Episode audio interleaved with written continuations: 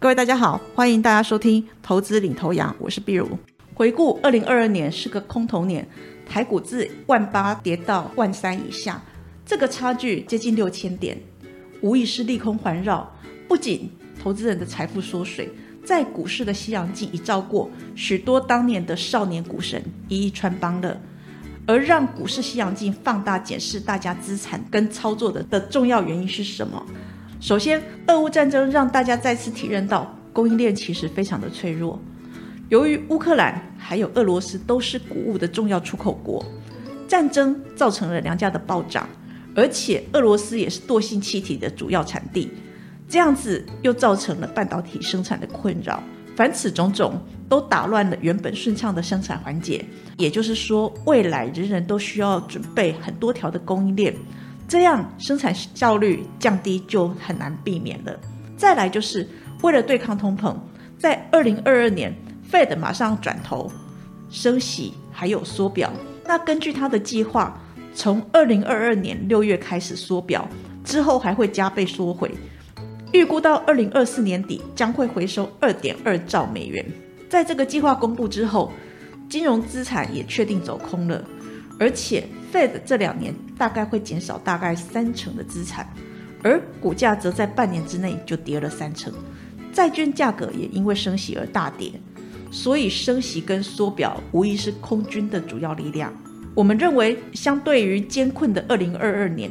二零二三年，景气好像也被市场大部分的人看坏。不过，股价通常具有领先性。就目前的资讯来看，我认为台股初步具有打底的迹象。未来应该渴望逐渐的转好，但是之后还会不会再拉回一次？我的看法是，可能还会再拉回一次，但不是必然性。那如果盘势再修正一次，而且没有破低点的话，让筹码经过更进一步的淬炼之后，将会更有利未来回升的走势。那因此，我们认为第一季比较适合分批进场，至于第二季则有机会成为转折，所以第二季会是比较好的进场时间点。这个时候进场部位可以较第一季放大一些。目前景气在蓝灯，景气蓝灯区通常可以分批买进蓝筹股。以过去的经验回测值来看，蓝灯区买进赢的几率跟期望值都高，而且持有半年以上的报酬率会比较好。那我们前面稍微回顾了一下景气面跟资金面，看起来好像不太好，这个已经对台湾造成明显的冲击了。以国内来讲，景气灯号已经转为蓝灯，而且领先指标连续十三个月下滑。我们分别来看 GDP 的主要组成，包括了进出口，也就是 X 减 M，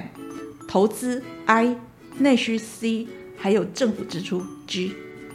大家都知道，目前的景气放缓，所以未来向下的风险其实是蛮高的。加上说需求不振，冲击到企业产品销售。消化库存变成现在企业的首要任务，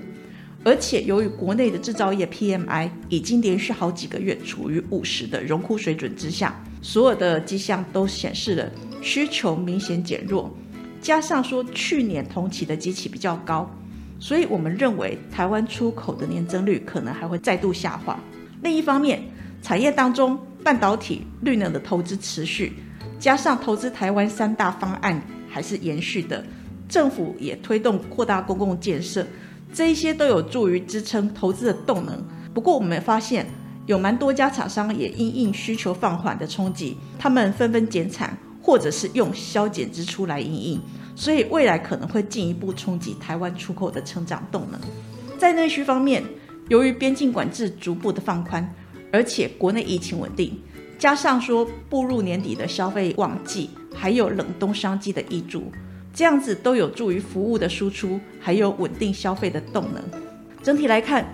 全球的通膨还是比较高的，主要的国家紧缩货币政策持续的压力需求，各大企业大部分都表示他们担忧未来需求的大幅衰退。加上说俄乌战争还是没有落幕，欧洲的能源危机还在。中国的疫情复燃，打乱供应链，这一些不确定因素还在，所以十二月灯号可能还是维持蓝灯。那预估将会维持到第一季。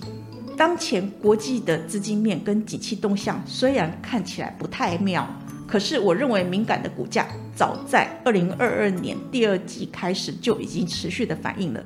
就像说，我们身体从来没有遭遇过某一种病毒，你没有打过疫苗的时候，我们的身体是没有办法分辨这个病毒是敌是友，未来重症的几率也比较高。当我们打过疫苗之后，得到病或者是得病之后重症的几率就比较低了。例如说，大家过去闻之色变的疾病，号称直通阴间的肺结核，不仅《红楼梦》里面林黛玉可能是死于肺结核。当年我学成归国的外公，他也是因为肺结核而英年早逝的。当卡介苗推出，民众广为接种之后，肺结核就已经不再是不治之症。我想表达的是，金融市场不怕利空，只要是已知的，大家都会有应变的方案。最怕的是意外突发的利空。因此，我认为倘若不再有像是二零二零年或者二零二二年这种疫情啊、俄乌战争这一类的意外发生。虽然基本面趋缓是不太好，但是股价面已经偏低了，筹码也在二零二二年下跌的期间逐步的清晰，因此反而只要未来有一些比较好的消息，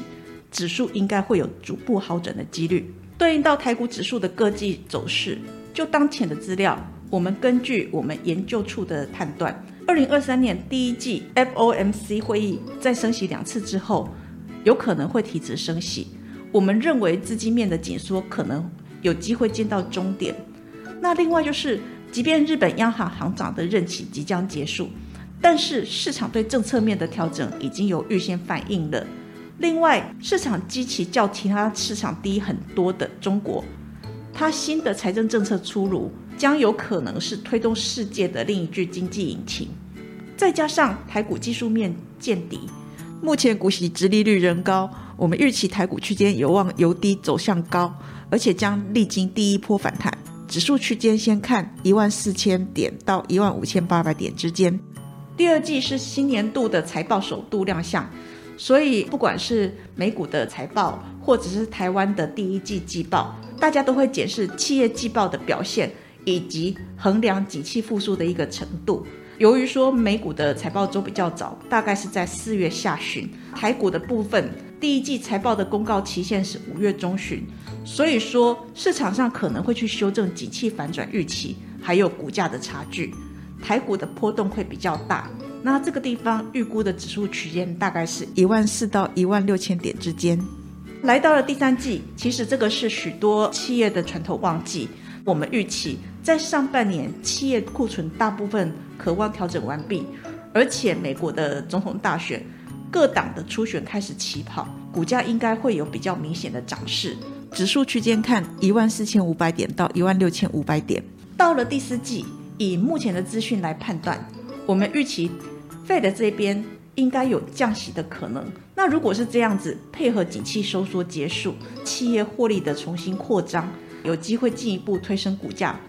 因此指数区间渴望进一步提升到一万五到一万六千六百点之间。事实上，从过去经验来看，在之前的八次美国的总统大选的前一年，美股绝大部分的时间都会有涨势。再加上说，二零二二年美股已经有很大的修正，这个地方基期比较低，所以美股的涨势也渴望成为台股回升的一个保驾护航的力量。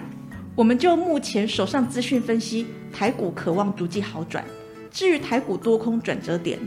在过去台股许多次的多空循环当中，我们认为台股重新出发的时间可能会是在二零二三年的第二季。如果观察台湾的 M1B 年增率跟 M2 的年增率差额，